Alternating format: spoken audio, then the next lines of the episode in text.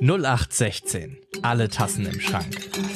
Der Podcast rund ums Leben und Überleben im täglichen Wahnsinn. Hier sprechen wir mit Menschen mit einer psychischen Erkrankung, Angehörigen und Profis und stellen Unterstützungsangebote, Erfahrungswerte und Informationen vor. Weil psychisches Wohlbefinden ein Thema von uns allen ist. Hallo und herzlich willkommen zu einer neuen Folge von 0816 Alle Tassen im Schrank. Und ich habe heute für euch bei mir Julia von Tide. Und Julia ist Teamleiterin in der Familienhilfe hier bei uns im Hafen und wird uns heute etwas zur Familienhilfe erzählen. Herzlich willkommen, Julia. Hallo, ich freue mich hier zu sein. Ja, schön. Julia, ähm, was ist Familienhilfe? Familienhilfe ähm, gehört zu den Hilfen zur Erziehung. Ähm, ich spare jetzt mal die ganzen gesetzlichen Grundlagen, das ist, glaube ich, langweilig und viel. Ähm, Familienhilfe ist dazu da, Familien zu unterstützen, Eltern zu unterstützen, wenn sie aufgrund unterschiedlicher ähm, Bedingungen nicht richtig gut in der Lage sind, ähm, sich um ihre Kinder zu kümmern und sicherzustellen, dass die Kinder gut versorgt sind und gut aufwachsen. Und da setzt eben Familienhilfe ein und unterstützt äh, die Eltern dabei, ihre Erziehungskompetenzen wiederzuerlangen, überhaupt zu erlangen, zu verbessern, damit die Kinder ähm, in einem guten Setting aufwachsen. Mhm. Wer kriegt die und wie kann ich mir das genau vorstellen? Wie sieht so eine Familienhilfe aus? Wenn ich jetzt überforderte Mutter bin und merke, ich kriege das nicht mehr gut hin, ähm, wie kann mir geholfen werden? Ja, das ist, glaube ich, immer so ein bisschen so ein Mysterium. Ähm, und da wabern auch immer ganz viele Ängste und Sorgen mit, ähm, was passiert, eben wenn ich, wenn ich Hilfe suche, wenn ich mich an jemanden wende. Also es ist normalerweise so, wenn ich eben merke, ähm, ich habe da irgendwie ein Problem, ich komme da nicht gut zurecht, dann ist das schon mal total super, das äh, überhaupt so erkannt zu haben und den Mut zu haben, zu sagen, ich brauche da Hilfe, ich brauche da Unterstützung. Der Weg führt dann normalerweise zum Jugendamt. Und da wird dann zusammen äh, mit den Mitarbeitenden vor Ort geguckt in Gesprächen, was wäre ein gutes Unterstützungssetting. Es gibt ja in den Hilfen zur Erziehung auch noch andere Möglichkeiten neben der Familienhilfe was wären eben gute Möglichkeiten, ähm, um diese Familie zu unterstützen. Und ähm, genau, wenn eben festgestellt wird, Familienhilfe wäre hier ähm, ein gutes Instrument, dann wird der Kontakt zu Trägern, die diese Hilfeform anbieten, eben über das Jugendamt ähm, gestellt. Genau, das ist so eigentlich der Weg, wenn ähm, die Eltern selber entscheiden oder selber feststellen, dass sie Hilfe brauchen. Es gibt natürlich auch noch den unschöneren Weg, ähm, wenn die Hilfe äh, auferlegt werden muss durch das Jugendamt. Das heißt, die Eltern wenden sich nicht selber an das Jugendamt, sondern es gibt zum Beispiel in einer Familie einen Fall von häuslicher Gewalt und es wird die Polizei eingeschaltet, dann meldet die Polizei das ans Jugendamt und dann wird das Jugendamt auch tätig. Und dann kann es tatsächlich auch sein, dass solche Hilfen mal, also dass Eltern verpflichtet werden, solche Hilfen anzunehmen. Genau, das heißt, da ist die Arbeit dann natürlich auch immer ein bisschen unterschiedlich, ob, das, ob die Eltern gerne selber diese Hilfe haben möchten oder ob das Jugendamt gerne möchte, dass die Eltern diese Hilfe haben. Genau, aber generell ist eben, wenn ich merke, oh, ich habe hier ein Problem, ich komme irgendwie nicht mehr zurecht, ich weiß nicht, was ich machen soll und ich möchte für mein Kind ja nur das Beste, dann ist eben der Weg immer erstmal ähm, zum Jugendamt. Es kommt auch vor, dass ähm, Eltern direkt bei uns auch anrufen und sagen, sie benötigen Hilfe. Dann klären wir natürlich auch, was für Möglichkeiten gibt es, aber auch wir müssen dann immer ans Jugendamt verweisen. Mhm. Und wie sieht so eine Hilfe aus? Also kommt die Familie zu euch? Geht ihr zur Familie? Wie unterstützt ihr? Ja, also das ist ein bisschen unterschiedlich. Generell ist es äh, ambulantes Arbeiten ähm, in allen möglichen Varianten, je nachdem, was diese Familie eben gerade braucht. Das kann bedeuten, dass die Familienhelfer direkt zu der Familie nach Hause gehen ähm, und zum Beispiel schauen, wie was, also wie, wie ist überhaupt das Setting, in dem die Familie lebt, wie sind die Wohnmöglichkeiten ähm, zum Beispiel, äh, wenn, wenn Unterstützung gebraucht wird in eigentlich so ganz alltäglichen Situationen wie also so Routinen auch zu entwickeln äh, in den Familien.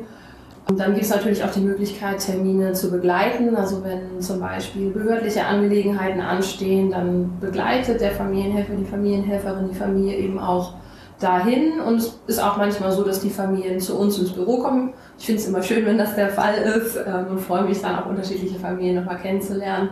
Genau, also die Möglichkeit besteht auch, da gibt es dann halt auch die Möglichkeit, dass Elternteile mal alleine mit jemandem sprechen können und ähm, vielleicht nochmal ein anders geschützter Rahmen, als das eben zu Hause ist, wo dann andere Familienmitglieder vielleicht auch dabei sind. Das heißt, ihr guckt einmal auf die einzelnen Familienmitglieder und aber auch auf die Familienmitglieder in ihrem System Familie, wie es da so zwischen den Leuten abläuft, was funktioniert, was nicht funktioniert. Genau, also wir arbeiten ja sowieso auch trägerseits systemisch, das heißt, wir gucken sowieso auch immer auf das ganze System, aber in der Familienhilfe ist es eben auch genau so. Also man guckt eben, wer hat jetzt wo welchen Unterstützungsbedarf. Also es kommt auch vor, dass man dann mit den Kindern alleine arbeitet, um äh, mit denen nochmal in Ruhe sprechen zu können, dass die auch Möglichkeiten haben, sich anzuvertrauen, Vertrauensverhältnisse aufzubauen. Genau, man arbeitet teilweise mit den Eltern alleine und ähm, aber eben auch mit dem ganzen, äh, also mit der ganzen Familie zusammen. Was sind denn so typische Themen oder Baustellen, mit denen ihr zu tun habt? Ja, es kommt eben so ein bisschen darauf an, ähm, wie die Hilfe entstanden ist. Ähm, wenn die Eltern selber Hilfe suchen, dann sind das tatsächlich eben oft äh, so alltagspraktische Fragen. Ähm, Eltern, die, ich will gar nicht sagen überfordert sind, weil das hat so eine negative Konnotation und wir kennen alle Situationen, die uns äh, also doch sehr herausfordern. Ähm, aber die eben wirklich Situationen erleben, wo sie das Gefühl haben, sie, sie sind überfordert, sie kommen nicht mehr zurecht, sie wissen sich nicht mehr zu helfen. Ähm, das Kind äh, zeigt eben Verhaltensweisen, mit denen die Eltern nicht mehr zurechtkommen, sie wissen nicht, wie sie das vielleicht lösen können. Ähm, das sind aber auch ähm, Dinge wie, ähm, ich muss hier was beantragen, ich weiß nicht, wie das funktioniert. Wir hatten jetzt gerade einen Fall, da musste ganz dringend ähm, der Kita-Gutschein wieder ähm, verlängert werden. Und das ist natürlich auch für viele eine absolute Herausforderung. Wir leben in einem Land, was sehr bürokratisch ist. Da kommt man äh, selbst aus dem professionellen Hilfesystem also auch an seine Grenzen. Und da unterstützen wir dann natürlich äh, auch ganz viel aber eben auch so Situationen wie meine Kinder ähm, sind abends immer so unruhig und ich weiß nicht, wie ich schaffen soll, dass sie ins Bett gehen und dann eben auch schlafen, dass wir solche Situationen begleiten, gucken, was kann man da irgendwie machen. Ähm, also das ist wirklich, im Endeffekt deckt es so das komplette Alltagsspektrum ab, was Familien ähm, so beschäftigt. Ein bisschen anders ist das natürlich, wenn das eben ein Fall ist, wo Hilfe auferlegt wurde, wo das nicht freiwillig ist da muss man natürlich auch erstmal sehr gut gucken, dass man überhaupt ähm, die Familie irgendwie mit ins Boot holt und sehr deutlich macht, dass man ja gar nicht dazu da ist, auf die Defizite zu gucken, sondern eben zu gucken, was kann man unterstützen, auch äh, was, was läuft gut, wo guckt man irgendwie nochmal genauer drauf, was läuft vielleicht nicht so gut, was kann dann helfen. Das ist immer schon also sehr viel Arbeit, wirklich überhaupt so eine äh, Beziehung aufzubauen zu den Familien. Ähm, und dann sind das manchmal natürlich auch Fälle, wo man gerne eigentlich äh, nicht, nicht unbedingt drüber sprechen wollen würde, was dann so in Bereiche geht wie Kindeswohlgefährdung, wo wir tatsächlich dann also vom Jugendamt teilweise auch den Auftrag bekommen, das im Blick zu behalten. Und wo eben geguckt werden muss, ist das Kind noch sicher, geht es dem Kind noch gut in der Familie, kann man das noch in dem Familiensetting bearbeiten oder müsste ein Kind vielleicht auch mal vorübergehend aus einer Familie herausgenommen worden äh, werden. Das ist natürlich dann auch gerade für die KollegInnen, die so einen Fall übernehmen, auch immer sehr herausfordernd. Ja, das stelle ich mir sehr herausfordernd vor. Wie macht ihr das? Sprecht ihr darüber? Habt ihr da Supervision? Geht ihr da mal gemeinsam in eine Familie? Habt ihr bestimmte Kriterien, nach denen ihr guckt? Also generell arbeiten wir sowieso immer im Tandem-System. Das heißt, es sind immer zwei KollegInnen in einem Fall zuständig, damit auch beide die Möglichkeit haben, sich abzusichern, sich auszutauschen, ähm, vielleicht auch nochmal einen anderen Blick auf eine Situation zu bekommen. Das ist uns sehr, sehr wichtig. Da halten wir auch sehr engmaschig dran fest. Wir haben wöchentliche Teambesprechungen, wo wir auch Fälle natürlich besprechen, je nach der Herausforderung auch teilweise sehr, sehr umfangreich besprechen, sodass dann eben auch KollegInnen, die nicht direkt in den Fall involviert sind, von außen nochmal drauf gucken und noch andere Ideen haben. Ähm, und wir haben natürlich, das ist, finde ich, auch immer wahnsinnig wichtig und das gerät auch gerne in unserem Arbeitsfeld in Vergessenheit, regelmäßig Supervisionstermine, wo die KollegInnen nochmal explizit auch unterstützt werden. Ich frage mich gerade, so wenn ihr zu zweit in Familien reingeht, in Tandem, in unserem Bereich, im sozialen Bereich, haben wir ja in der Regel viel mehr Frauen als Männer, die dort arbeiten. Und ich frage mich gerade, wie nimmst du denn den Einfluss darauf wahr? Ist es ein Unterschied, ob ich mit zwei Frauen in, ein, in eine Familie reingehe oder ob ich ein gemischtes Team habe? Oder wahrscheinlich ein seltener Fall, dass es auch zwei Männer sind? Wie beobachtest du das? Ähm, also meine Erfahrung ist tatsächlich, dass das ganz unterschiedlich laufen kann, ganz unterschiedlich wahrgenommen werden kann. Generell ist es natürlich oft so, dass uns dann auch Anfragen erreichen, wo gesagt wird, wir hätten aber gerne, dass ein Mann und eine Frau in dem Fall arbeiten. Das ist natürlich auch einfach, geht glaube ich allen so in unserer Arbeit gar nicht immer so abbildbar. Wir haben tatsächlich das große Glück, dass wir ein relativ, also geschlechtlich gemischtes Team haben, dass äh, wir tatsächlich auch Fälle haben könnten, in denen zwei Männer arbeiten würden. Es ist normalerweise aber eigentlich eher der Fall, dass ähm, bei uns im Moment ein Mann und eine Frau zusammenarbeiten. Das heißt, das deckt dann natürlich gegebenenfalls auch unterschiedliche Themen ab, die in den Familien ähm, aufkommen. Ähm, generell ist aber tatsächlich meine Erfahrung, dass das eigentlich zweitrangig ist. Also es wird gerne so getan, als sei das total wichtig und Frauen können sich Frauen gegenüber besser öffnen und ein Mann braucht dann so einen männlichen Gegenpart irgendwie, um bestimmte Themen zu besprechen. Und meine Erfahrung ist ehrlich gesagt eher, dass das ganz viel hm, von der Chemie abhängt, die herrscht und von der Professionalität, die man eben auch mitbringt. Deswegen natürlich nicht immer so ein bisschen schwer zu sagen, der eine muss das so machen und der andere muss das so machen. Ich glaube, das sollte man viel individueller und viel offener sehen. Aber es macht natürlich schon einen Unterschied, auch für mich als Teamleitung zu überlegen, wir haben jetzt einen, äh, eine Fallanfrage und da herrscht zum Beispiel häusliche Gewalt. Ähm, da überlege ich mir natürlich auch, wen kann ich da gut in, in ähm, so eine Familie schicken, weil ich natürlich ja auch auf das Team gucken muss und äh, mir dann natürlich auch ein bisschen Sorgen mache. Das heißt, ich gucke da so ein bisschen drauf, ich gucke dann aber auch, um eben dieses Klischee gar nicht unbedingt immer zu bedienen. Was könnte man vielleicht, wie könnte man das anders lösen? Kann dann eben äh, der eine Elternteil zu uns ins Büro kommen, damit die Kollegin, die ich dann vielleicht nicht so gerne in so einen Fall schicken würde, bei uns im Büro die Termine wahrnehmen kann und das ein bisschen gefühlt jetzt erstmal ein bisschen sicherer ist. Aber auch das ist total individuell. Also ich möchte eigentlich auch da gar nicht so unbedingt diese Geschlechterklischees bedienen. Und auch da hängt ganz viel davon ab, wie, so, wie, wie man generell auftritt. Also Situationen, die vielleicht gefährlicher werden können, unangenehmer werden können. Da ist es, glaube ich, egal, ob da ein Mann oder eine Frau steht. Da ist es viel wichtiger, dass man gut dasteht und sicher in der Situation ist, weiß, wie man sich verhalten muss und das Gegenüber das auch merkt. Und dann ist, glaube ich, das Geschlecht eher zweitrangig. Mhm. Und ähm, wir haben einen Kollegen im Team, der sehr lange in einer äh, Einrichtung für Mütter gearbeitet hat und der berichtet mir regelmäßig, dass sich die Frauen da wirklich auch mit allen Themen an ihn gewandt haben und das ist, glaube ich, wirklich gar nicht so ein Problem.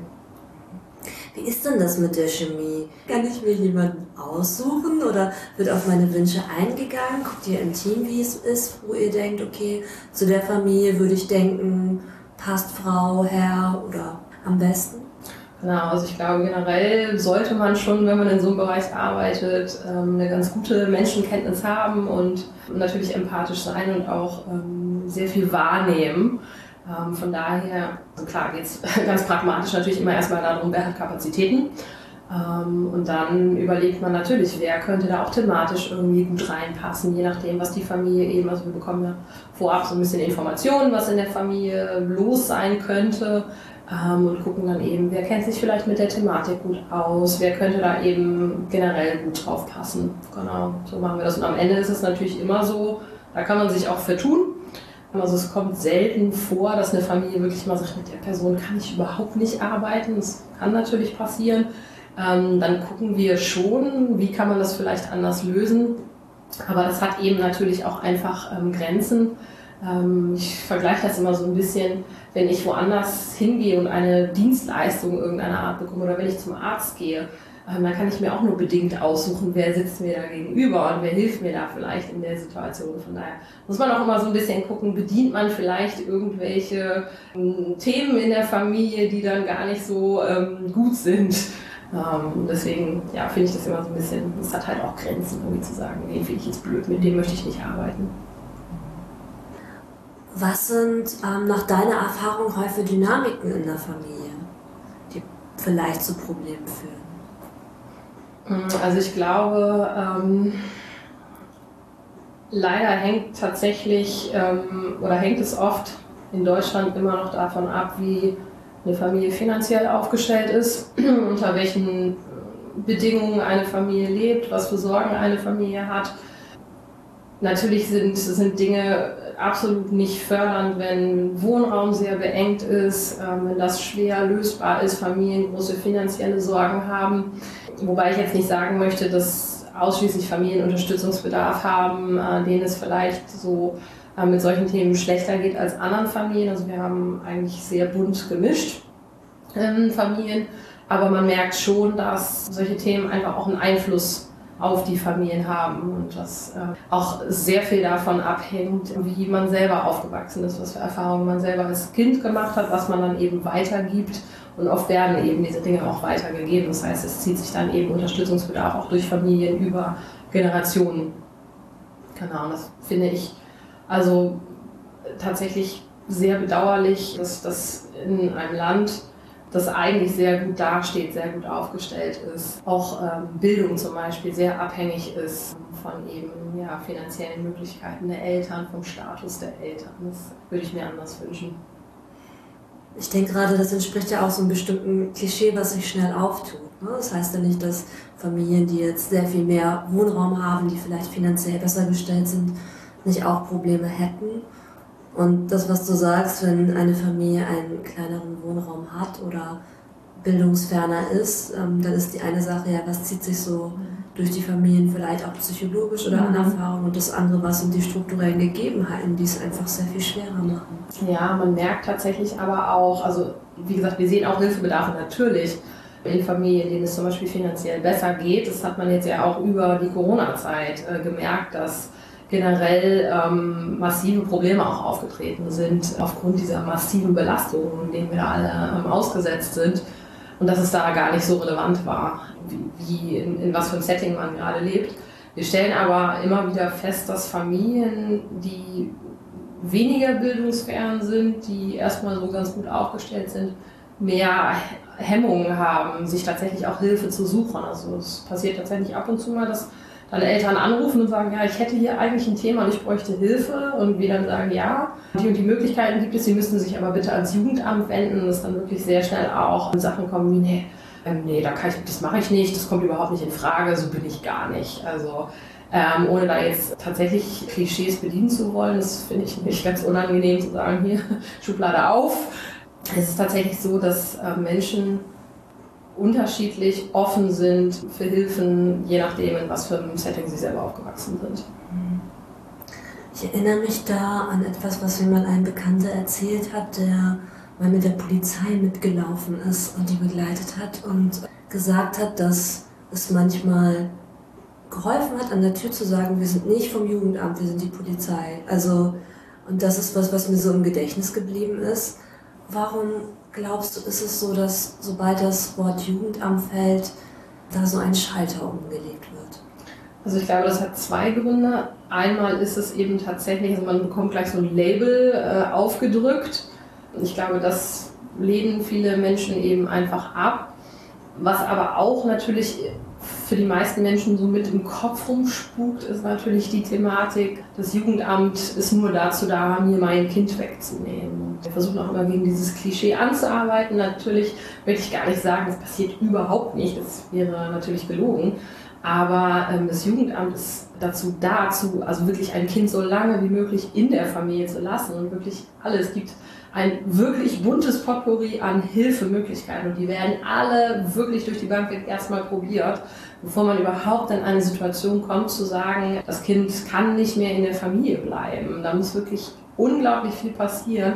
Es wird wahnsinnig streng abgewogen. Kann man das wirklich verantworten? Was tut man dem Kind damit an? Also das passiert wirklich nur im absoluten Ausnahmefall. Aber das ist tatsächlich aus meiner Erfahrung so, das gängige Klischee, das Jugendamt kommt und nimmt mir das Kind weg. Und das ähm, kann ich natürlich auch verstehen, dass die meisten Menschen da einfach sehr ähm, besorgt darauf reagieren. Wie erlebst du das denn, wenn Familien bei euch ankommen? Ändert sich das? Baut sich da ein Vertrauen auf? Oder ist das was, was so weiter als Damoklesschwert vielleicht unsichtbar im Raum schwebt? Ja, das hängt natürlich auch immer sehr stark ähm, von der Familie ab. Ähm, Ganz wichtig in unserer Arbeit ist natürlich der Beziehungsaufbau, ähm, Familienhilfe und ähm, Familie. Ähm, auch wirklich ein Vertrauensverhältnis zu schaffen, das zu erhalten. Und eigentlich wissen die Familien dann auch relativ schnell, dass es eben gar nicht darum geht, zu gucken, äh, bin ich jetzt äh, eine schlechte Mutter oder ein schlechter Vater, sondern dass es eben wirklich darum geht, äh, zu unterstützen, Probleme zu lösen und Situationen zu verbessern und eben auch für die Eltern angenehmer zu gestalten. Von daher baut das natürlich dann Ängste irgendwie auch ab, aber dafür braucht man eben auch ein Vertrauensverhältnis zwischen FamilienhelferInnen und ähm, den Eltern. Gibt es so typische Wendepunkte?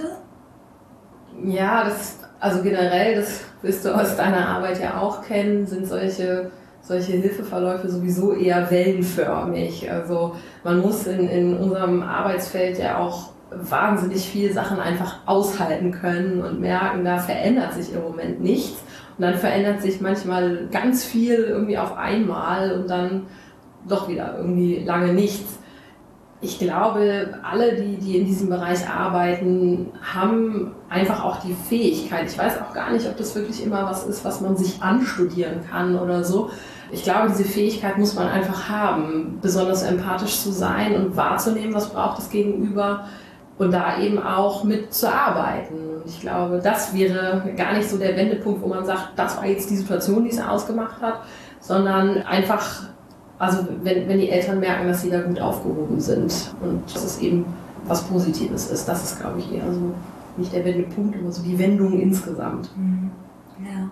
Also wenn sich so ein Vertrauen gebildet hat und man etwas Gemeinsames genau. erfunden hat. Ja, genau. Ja. Ich dachte auch gerade so, als du sagtest, bin ich eine schlechte Mutter, bin ich ein schlechter Vater, ich glaube, das ist ja was, ich weiß nicht, ob es irgendein Elternteil gibt, was sich das nicht mal zwischendurch fragt. kann ich mir nicht vorstellen. Und trotzdem kann ich mir vorstellen, dass es irgendwie ganz viele Menschen gibt, die denken, oh, das geht nur mir so. Ja. Ja, definitiv. Da hilft es irgendwie natürlich auch weiter, also deutlich zu machen, das äh, sind Probleme, mit denen beschäftigen wir uns in allen möglichen Familien und das sind eben auch Dinge, die begleiten eigentlich alle Familien. Und ich kann mir also wirklich auch nicht vorstellen, dass es Eltern gibt, die nicht auch an sich selber zweifeln. Und da ist es für uns natürlich auch wichtig, eben deutlich zu machen, du machst das hier total super und alle haben irgendwie die gleichen Schwierigkeiten, an denen sie da hängen. Und da unterstützen wir dann eben. Wenn du jetzt so ein Buch schreiben würdest, so die, weiß ich nicht, 100 besten Survival-Tipps für Familien, welche würden auf jeden Fall da drin stehen? Ich glaube, was, also was, was ich zumindest auch immer wieder beobachte und ähm, was glaube ich auch gar nicht so einfach umzusetzen wäre, ist, alle mitzunehmen, alle, alle irgendwie auch im Blick zu behalten. Und ich glaube, gerade für Eltern wäre mein allererster Survival-Tipp, sich selber im Blick zu behalten, weil man eben auch nur wirklich das Beste für seine Kinder geben kann, wenn, wenn man selber gut aufgestellt ist, wenn es einem selber ähm, ich möchte nicht sagen, gut geht. Es geht ja den wenigsten Menschen durchweg immer gut, aber dass man schon wirklich auch Strategien hat, äh, selber merkt, dass mir jetzt zu viel, da muss ich gegensteuern, was sind Strategien. Also wirklich auf sich selber zu achten und sich selber auch Gutes zu tun und auch sich sehr bewusst zu machen, dass man nicht in Anführungsstrichen nur Eltern ist, sondern eben ja auch immer noch eine eigenständige Person mit eigenständigen Bedürfnissen, Wünschen und, und Vorstellungen und ähm, Zielen. Das sollte man auf jeden Fall ähm, im Blick behalten.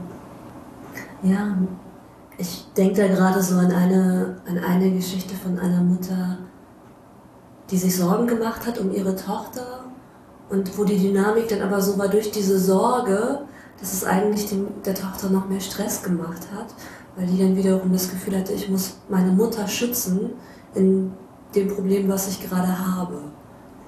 Kennst du sowas? Also es ist generell ja so, dass wir viel arbeiten mit äh, Familien, in denen Elternteile psychisch belastet sind, teilweise auch psychisch erkrankt sind.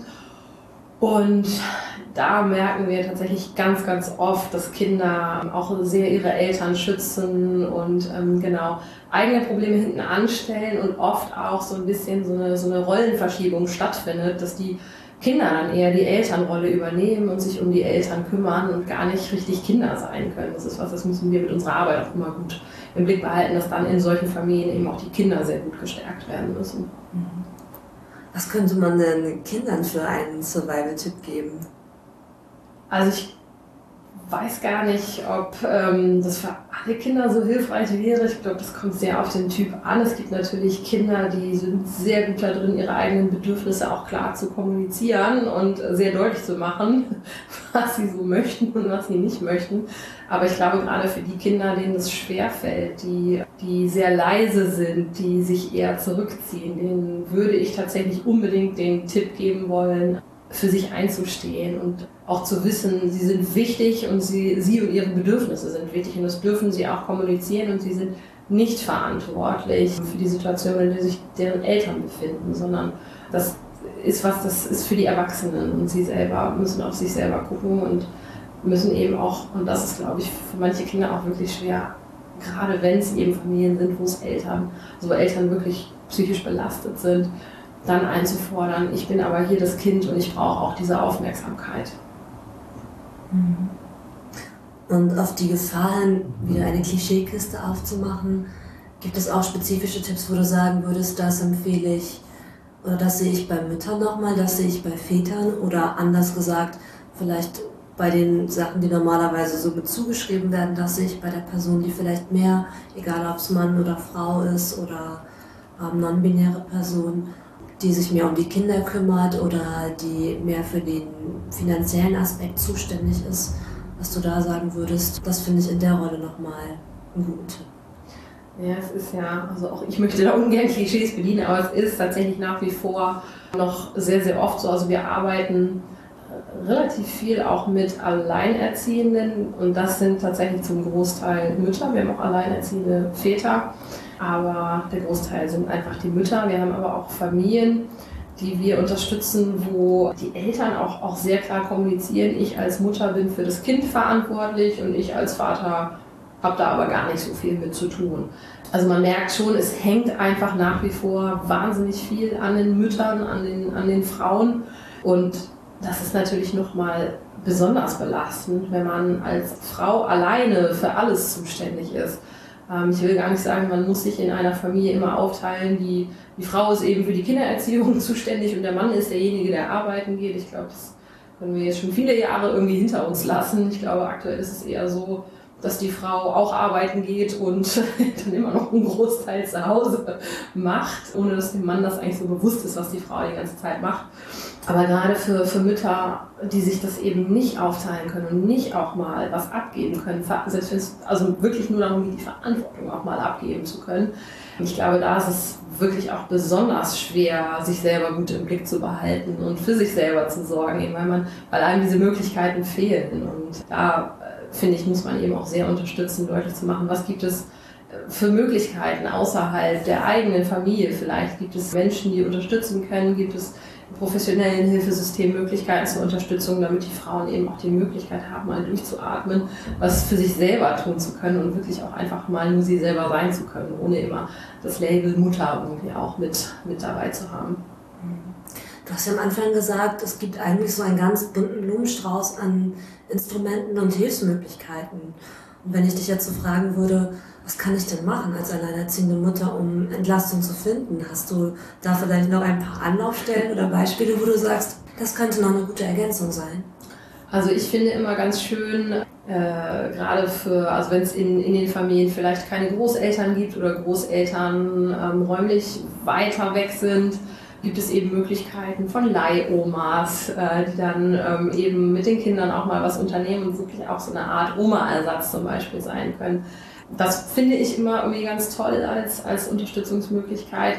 Ich glaube, es ist einfach wichtig zu wissen, wo bekomme ich welche Hilfe. Also, dass man da einfach abgesichert ist, zu wissen, wenn ich jetzt irgendwie was ausfüllen muss und ich weiß überhaupt nicht, wie das geht, dann weiß ich eben, ähm, ich kann zur Sozialberatung gehen, die helfen mir dabei. Wenn ich irgendwie Austausch brauche, dann, dann gibt es, das finde ich auch immer sehr, sehr schön, es gibt so viele Angebote, so Frühstücksangebote, Frühstückstreffs. Das war jetzt natürlich über diese ganze blöde Corona-Zeit immer nur eingeschränkt möglich, aber das ist ja hoffentlich auch irgendwann wieder besser. Und viele Angebote gibt es ja trotzdem, die laufen trotzdem weiter. Und das finde ich immer sehr, sehr toll, dass man eben die Möglichkeit hat, sich auch auszutauschen mit anderen Müttern, mit anderen Eltern. Und das vielleicht irgendwie schön beim Frühstück, die Kinder können vielleicht zusammen spielen. Also es gibt wirklich einfach sehr, sehr viel und gerade die Familienhilfe ist ja auch eigentlich dazu angelegt, gar nicht eine wahnsinnig langfristige Hilfe zu sein, sondern eben über einen gewissen Zeitraum die Familie so zu stärken, dass eben genau diese Möglichkeiten auch wahrgenommen werden, dass die Eltern eben wissen, wo können wir uns hinwenden, wo bekommen wir welche Unterstützung. Und wenn ich nicht bei der Familienhilfe bin, ich denke gerade so, es ist ja auch schon eine, eine große Fähigkeit zu wissen, da weiß ich, wo ich Hilfe kriege. Oder ne, vielleicht ist es einfacher, wenn ich einen Internetzugang habe, den vielleicht mhm. auch nicht alle haben. Aber durch diesen Wust an, was gibt es eigentlich im Hilfesystem, da brauche ich ja auch erstmal eine Idee zu. Ja, das ist tatsächlich auch manchmal gar nicht so einfach. Also gerade in Hamburg sind die Bezirke und die Stadtteile sehr unterschiedlich bestückt mit Hilfe. Also es gibt wirklich ähm, Gebiete, da bündelt sich eine Vielzahl an Hilfen und man weiß gar nicht, wo man zuerst hin soll. Und dann gibt es aber auch Stadtteile, da findet wahnsinnig wenig statt. Und ähm, wir wissen, in Hamburg sind es oft einfach auch weite Wege, irgendwo hinzukommen. Das heißt, also meine Empfehlung wäre tatsächlich einmal natürlich das Internet, da findet man alles. Und da hilft es auch total oft, einfach wirklich banal das zu suchen, was, was man, also wirklich einfach das auch so zu benennen. Ähm, Mütterfrühstück, Krabbelgruppe, Leihomas kann man alles so eingeben und kommt da immer ganz gut weiter. Und was ich tatsächlich auch immer raten würde, das versuche ich auch, es klappt bei mir auch nicht immer, ist mit offenen Augen durch den Stadtteil zu gehen. Es gibt eigentlich, also irgendwas gibt es immer, selbst in den Stadtteilen, wo die nicht so gut aufgestellt sind, irgendwas ist immer. Und irgendwo gibt es immer Möglichkeiten, offene Türen, wo man wirklich einfach reingehen kann. Und selbst wenn man sich dann mal vertut und da vielleicht gar nicht so gut aufgehoben ist, dann wissen die Leute vor Ort aber, sicherlich, wo man vielleicht besser aufgehoben wäre. Also wirklich da keine Hemmungen haben, Fragen in Kontakt gehen, drauf losgehen und wirklich auch gucken, was gibt es eigentlich um mich rum? Was ist hier eigentlich los? Irgendwas gibt es wirklich immer. Super Tipp. Wie sorgst du denn für dein eigenes psychisches Wohlbefinden? Ich meine, du hast ja ganz verschiedene Konstellationen. Du hast gesagt, es ist vielleicht auch hier mal einfacher, hier mal schwieriger. Dann gibt es vielleicht auch Themen wie häusliche Gewalt oder Sachen, die einen in der eigenen Biografie vielleicht auch mal anschwingen lassen. Wie sorgst du gut für dich? Ja, das ist tatsächlich eine Frage, die mir so im Laufe meiner beruflichen Karriere auch immer wieder in Vorstellungsgesprächen über den Weg gelaufen ist. Klassiker. ja, genau, definitiv. Ich wusste tatsächlich gerade so als Berufsanfängerin gar nicht wirklich viel damit anzufangen. Ich dachte immer, na ja, das ist halt mein Beruf. Da gehe ich dann hin und dann muss ich halt irgendwie damit zurechtkommen. Ich habe aber so über die Jahre wirklich gelernt, wie wichtig es auch ist, auf sich selber gut zu gucken. Und klar, man, man macht vielleicht automatisch irgendwie schon Sachen, von denen man weiß, dass, dass sie einen gut tun. Ich habe jetzt aber tatsächlich gerade auch über diese ganze Corona-Situation und viel zu Hause sein irgendwie nochmal ganz andere Strategien gefunden. Also ich habe früher wirklich immer gedacht, ich muss rausgehen, ich muss überall dabei sein, ich muss, muss ich verpasse irgendwie was und mittlerweile, gerade jetzt eben durch Corona, habe ich auch gemerkt, dass es total wichtig ist und total gut tut, auch mal zu Hause zu sein und in Ruhe zu sein. Ich habe wieder angefangen, also ich habe sowieso schon seitdem ich ganz klein bin, wurde mir vorgelesen und ich habe dann, als ich lesen konnte, immer wahnsinnig viel gelesen. Das verliert man aber irgendwie über die Zeit, weil der Alltag einfach so einnehmend ist. Und ich ähm, bin jetzt wieder seit einiger Zeit Mitglied in der Bücherhalle und schätze das auch sehr. Also ich lese wahnsinnig viel oder versuche auch immer mir Zeiten dafür zu schaffen. Ja, ich habe Glück, dass ich eine Wohnung mit Badewanne habe. Mir hilft es total, in die Badewanne zu legen und, und abzuschalten. Ich bin selber gerne auch in der Natur. Also ich wohne mitten in der Großstadt und eigentlich bin ich aber eher so Natur und Ruhe zu haben und habe mir vor ein paar Jahren einen Wohnwagen gekauft und der steht an einem See nicht so weit weg von Hamburg und da versuche ich dann so viele Wochenenden wie möglich dann auch über den Frühling und Sommer zu verbringen. Und ich habe auch wirklich auf teilweise schmerzliche Weise lernen müssen. Es sind natürlich auch Sachen, die einen selber eben sehr belasten und ich habe wirklich lernen müssen, so wenig, ich will gar nicht sagen, das gelingt mir immer, das ist nicht der Fall, aber wirklich so wenig wie möglich Sachen auch mit nach Hause zu nehmen und auch mir wirklich sehr klar zu machen, das mich persönlich gar nicht betrifft, sondern dass ich mein eigenes Leben habe. Ich habe eigene Themen, um die ich mich kümmern muss und das sind gar nicht meine Themen, so, sondern das ist eben mein Beruf und das sehr klar zu haben, hat mir auch geholfen. Ich glaube, das lernt man aber irgendwie auch automatisch so über die Berufserfahrung, die man sammelt. Mhm. Hast du ein Lieblingsbuch? Oh, ganz, ganz lange war tatsächlich äh, das Parfum von Patrick Süßkind mein Lieblingsbuch.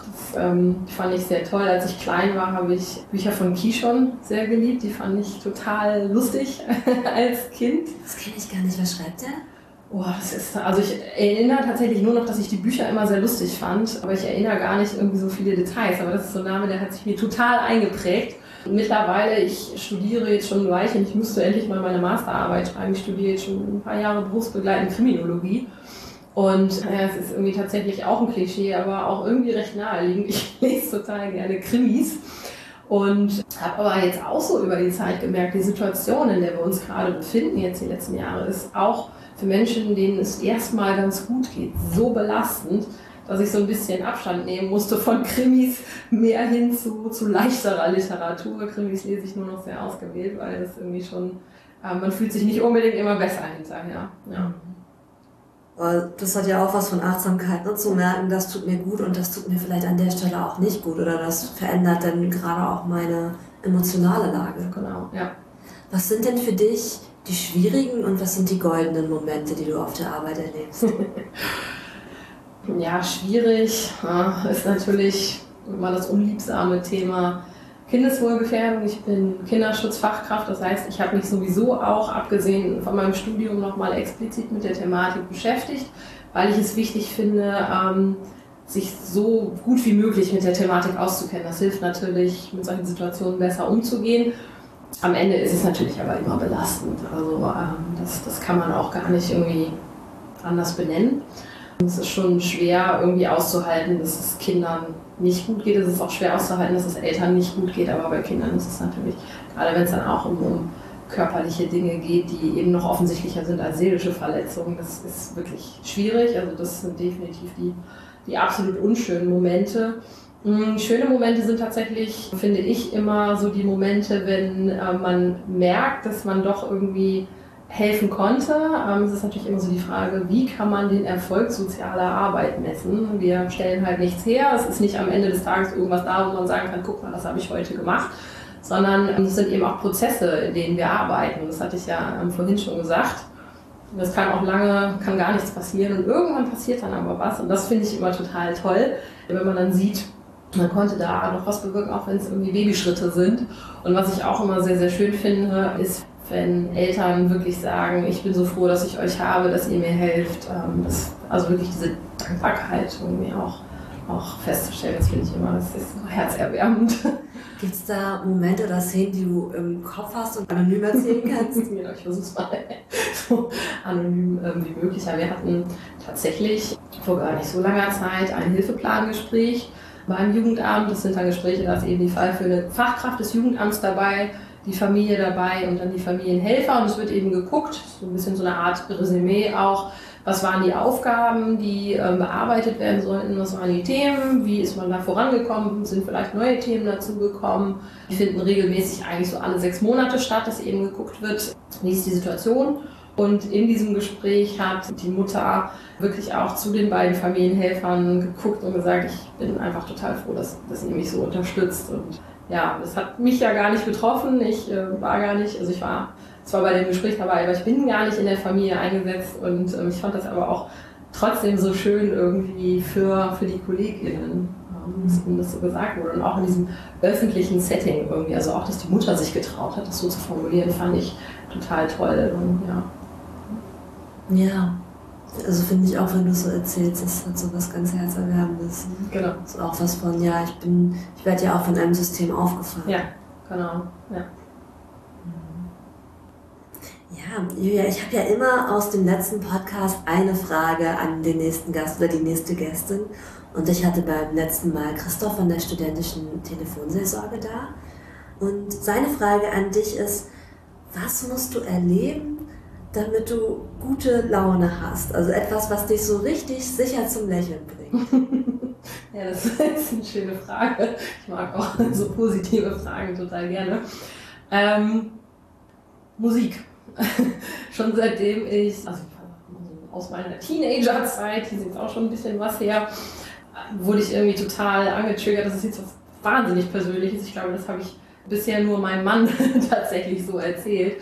Aber meine erste Erfahrung mit Musik war, da war ich noch sehr klein, das muss so in der Grundschule gewesen sein, da war ich mit meiner Familie waren wir im Urlaub im Harz, das weiß ich noch sehr genau. Und ich lag abends im Bett und meine Eltern haben noch Fernsehen geguckt. Ich habe das aber ja gehört, irgendwie, das war eine kleine Wohnung. Und an dem Abend sind Queen aufgetreten. Ich weiß gar nicht, ob es Wetten das oder irgend so ein Klassiker gewesen ist und haben Radio Gaga gesungen. Und ich glaube, es war der erste Ohrwurm, den ich hatte. Ich war wirklich, es muss so dritte, vierte Klasse vielleicht gewesen sein. Und ähm, das war für mich so, also es hat so Emotionen in mir ausgelöst. Das war, glaube ich, so der Anfang irgendwie von meiner Beziehung zu Musik. Und das hat sich eben fortgeführt. Und das ist tatsächlich auch heute noch so. Ich kann meine Stimmung sehr beeinflussen. Also es geht so in beide Richtungen. Ähm, ich entscheide natürlich auch aus meiner Stimmung heraus, was höre ich. Ich kann aber eben auch zu einem gewissen Grad äh, meine Stimmung beeinflussen durch Musik. Und das, genau, das wäre eigentlich so das, was mich immer irgendwie auch fröhlich macht und, und zum Lächeln bringt, so bestimmte Lieder zu hören und möglicherweise auch die Erinnerungen, die daran verknüpft sind. Also bei Radio Gaga fühle ich mich immer noch in meine Kindheit zurückversetzt und in diese Situation. ja. Ach, klasse. Ja. Und ähm, welche Frage möchtest du denn an den nächsten Gast oder die nächste Gästin geben? Ja, habe ich tatsächlich länger drüber nachgedacht. Ich bin gespannt. und habe mich heute Morgen auf dem Weg hierher relativ spontan entschieden zwischen den Versionen, die ich mir überlegt habe. Meine Frage wäre tatsächlich, was ist dir in der letzten Woche Schönes passiert? Worüber hast du dich gefreut? Hattest du ein schönes Erlebnis in der Woche? ja, hatte ich tatsächlich. Ist noch gar nicht lange her. Ich bin vor zwei Tagen Tante geworden. Oh, herzlichen Glückwunsch. Dankeschön. Voll schön. Ähm, wenn du eine SMS schreiben würdest an eine bestimmte Gruppe von Menschen, egal ob das jetzt Menschen sind in Krisen, ob das Familien sind, Politik, Leute aus dem Hilfesystem, Wem würdest du schreiben und was würdest du schreiben? Mir fällt da total viel zu ein, aber zu sagen, das wäre jetzt für mich das Prägnanteste. Hm, ich glaube, ich würde aber tatsächlich eine SMS an die Politik schreiben und zwar mit dem deutlichen Wunsch, die Menschen nicht aus dem Blick zu verlieren. Ich habe sehr, sehr oft das Gefühl, die Politik guckt zwar sehr viel aufs große Ganze, das ist sicherlich auch wichtig und es bringt der Job dann irgendwie auch mit sich, aber ich habe tatsächlich oft das Gefühl, und ich will gar nicht sagen, nur Menschen in Notsituationen werden irgendwie nicht gesehen, sondern auch Menschen, denen es so gut geht, aber die vielleicht irgendwie natürlich auch Sachen haben, wo sie Unterstützungsbedarf hätten. Und es werden einfach, es, es wird wirklich wenig aufs Individuum geguckt und es wird wenig auf gesellschaftlichen Zusammenhalt geguckt. Und das hatte ich mir bei den letzten Wahlen gewünscht dass das mehr in den Blick genommen wird. Und das wäre wirklich mein allergrößter Wunsch, dass die Politik mehr guckt, wirklich darauf, dass es den Menschen gut geht. Mhm. Ja, ich gerade denke, das ist ja auch ein bisschen im Großen wie das, was du im Kleinen gesagt hast, ne? Zu den Familien, so behaltet alle im Blick. Hast du eine Idee, wie das gelingen kann? Also ich schiele immer sehr gerne auf andere Länder ich bin eigentlich generell immer ein Fan davon, irgendwie zu gucken, wie machen andere Leute das eigentlich. Man muss nicht irgendwie alles neu erfinden. Und ich gucke immer irgendwie sehr gerne so Richtung Skandinavien, nicht nur urlaubstechnisch, sondern eben auch gesellschaftlich. Also ich verbringe da sehr viel Zeit und ich versuche auch immer, ohne mich jetzt in sämtliche Politik der Länder einzulesen, versuche ich immer sehr, sehr viel so Mm, zu gucken, wie geht es den Menschen irgendwie in dem Land. Also mein allergrößtes Hobby ist eigentlich im Café sitzen und Kaffee trinken. Und das tue ich dann eben im Urlaub auch sehr, sehr viel und gucke dann eben, wie sind die Menschen drauf, wie gehen die miteinander um, ähm, wie sind so die, auch wenn es blöd klingt, so die Schwingungen, die irgendwie unterwegs sind und merke tatsächlich, dass in vielen Ländern die Leute viel mehr aufeinander achten, viel besser miteinander umgehen, viel weniger auf sich selber gucken, sondern wirklich auch gucken, ähm, es sind alle Menschen gleich, egal wo man herkommt, was für einen Beruf man hat, welche Fähigkeiten man mitbringt und ich finde, das wird hier wenig gesehen und das wird eben in anderen Ländern viel mehr gesehen. Mhm.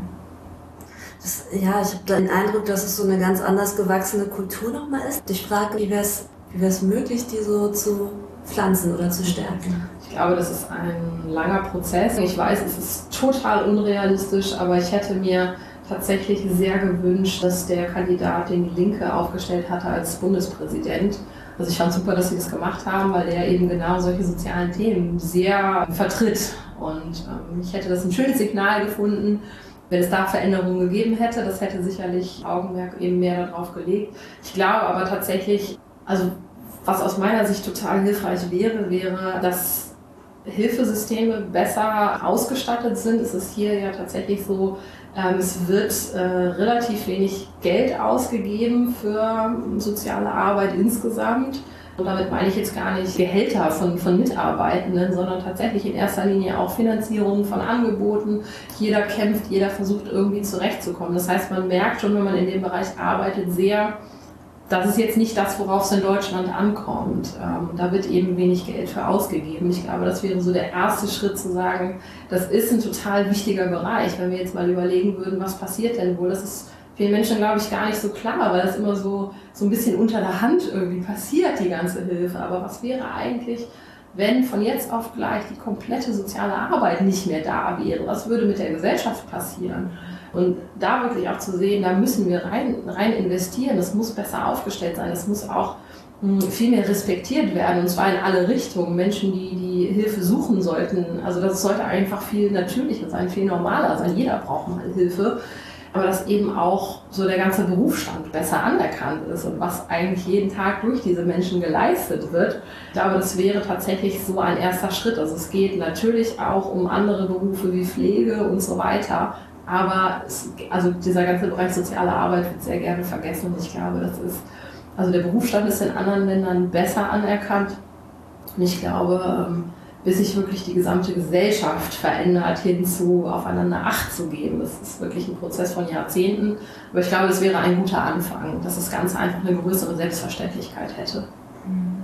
Ich denke auch gerade zu dem, was du sagst, es ist ja auch immer die Frage, welche Gruppe hat welche Lobby. Ja. Und gerade ne, die Gruppe an benachteiligten Menschen, also es ist eben gesagt, das mit der Politik musste ich auch, ich habe heute Morgen gerade einen Podcast gehört, wo es um Obdachlosigkeit mhm. ging, die ja einfach auch nicht sehr viel Lobby haben. Mhm. Und wer vertritt da eigentlich? Mhm. Wer springt da mit rein?